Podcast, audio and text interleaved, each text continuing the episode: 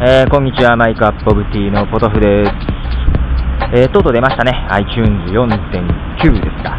なんとこの番組もですね、最初から登録されておりました。えー、まずは曲を流しますね。えー、最初このポッドキャストを始めた頃からお世話になっています。えー、バーンとシエナトランス、えー、バンドの曲でカリスマ。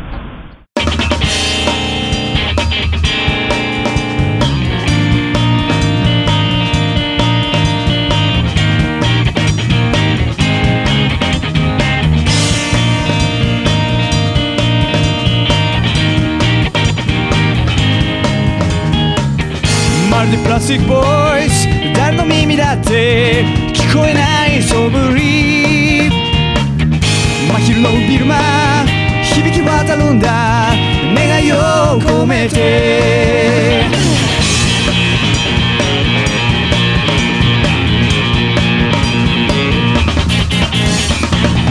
あの日初めて彼の声を聞いた。僕は立ち止まり。ピーカーに乗って届く真実は人々を飲み込んだ。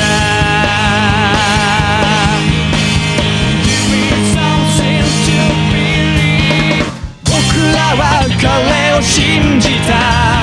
どこへ連れて行かれても間違いなくあの時感じたんだ。カリスマ。はい、えー、バーン・シェナ・トランスのカリスマという曲をお送りしてますが、そうそう、カリスマといえば、えー、ポッドキャストの父ですね、えー、アダム・カリーさん、えー、様々ですね、えー、iTunes 4.9の中でもですね、えー、ポッドファインダーっていう新しい番組をちょっとやられていました。えー、聞いてて面白かったです。結構これはいいですね。で、なんか、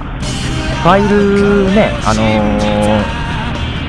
なんでしょう、スキップするのにね、iPod なんかでグリグリグリと今までやらなきゃいけなかったんですけども、ポインターがついてますね、なんか、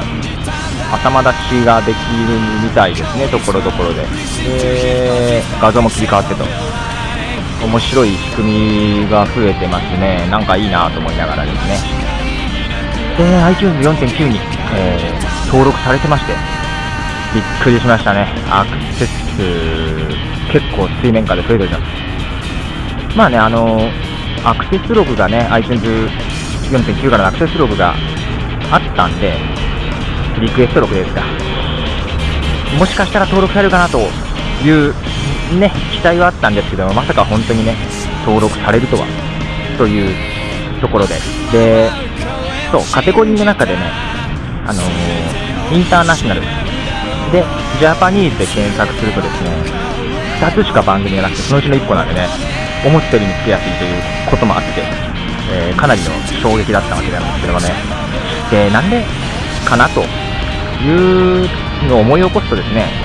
もともとアダム・カリーさんからですね、ブログの方でですね、ニューポッドキャストという形で紹介されたことがあったんですよね。あの、2月頃だったと思うんですけどもね。で、まあ、そのデータのおかげのような感じはあるんですけどもね、なんで取り上げたんだろうかね、アダムさんもね、その時、ほんと気まぐれだったのかな、なんか何もコメントもなくね、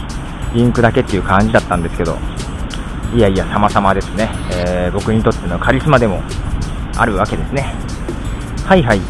というところでですね、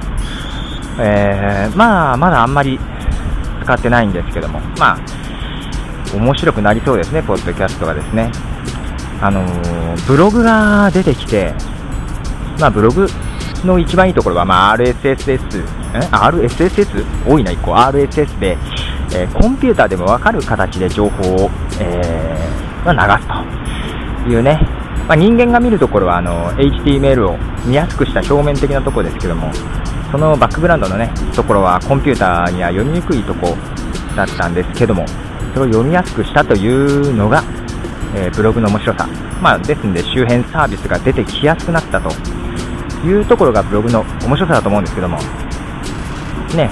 まあ、RSS リーダーがないとね、そこも楽しめないんですけども、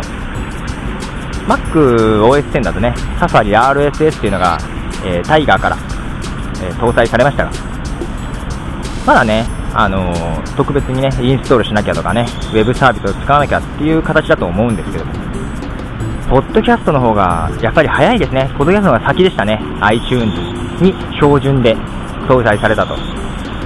でね、サファリとは違ってですね、Windows でも使えるという iTunes で、えー、ポッドキャストに対応。で、僕なんかみたいなね、まだパンサーを使っている人にとってはね、サファリ RSS よりも、ポッドキャストのね、搭載した iTunes4.9 の方が先だっていうことでね、何でしょう、OS に標準でついているソフトだけで、え、対応するの、ポッドキャストの方が早かったということでね、これもね、なんか広がりを感じますね。えー、まあ、そうそうそう、だからこんな感じだからね、ちょっとね、緊張もするわけなんですよね。で、いつもよりはっきり喋ってる感じもありますけど、まあ、そんなに続かないと思います。まあ、あんまりね、なんだろう、ラジオの DJ みたいな喋り方の方が聞きやすいのかもしれないんですけど、そういうのはもう、ラジオ聞いてくださいという感じですしね、あの電波、チューナーで合わせてね、ポッドキャストの面白さはこういう個人でね、えー、できるっていうところだと思いますんで、まあ、マイペースで行くようにしようかなと、努めたいなと思いますね。まあ、そんでね、カテゴリーの中でね、ジャパニーズのとこに2つのうちの1つだって喜んで、えー、いますけど、なんかこれ、自分で登録できるみたいですね。あのー、iTunes Music Store のアカウントがあれば、なんか自分の番組持ってれば登録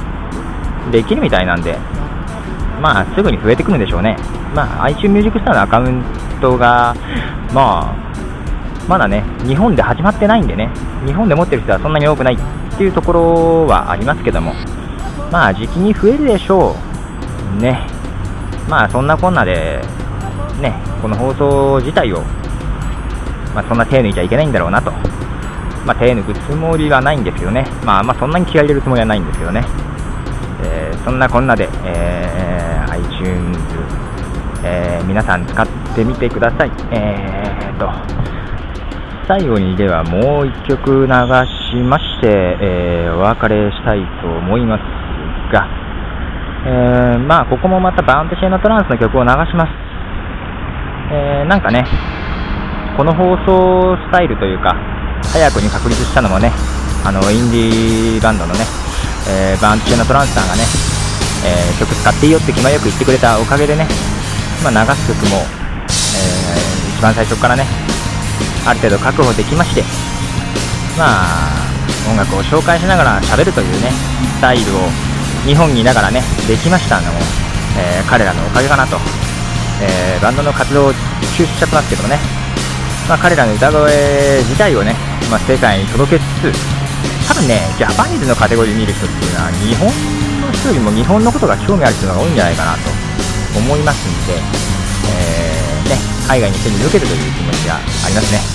えー、彼らの曲、えー、もう一曲流してお別れします。えー、では、バンチェナトランスでリアルです。では、さよなら、ポトフでした。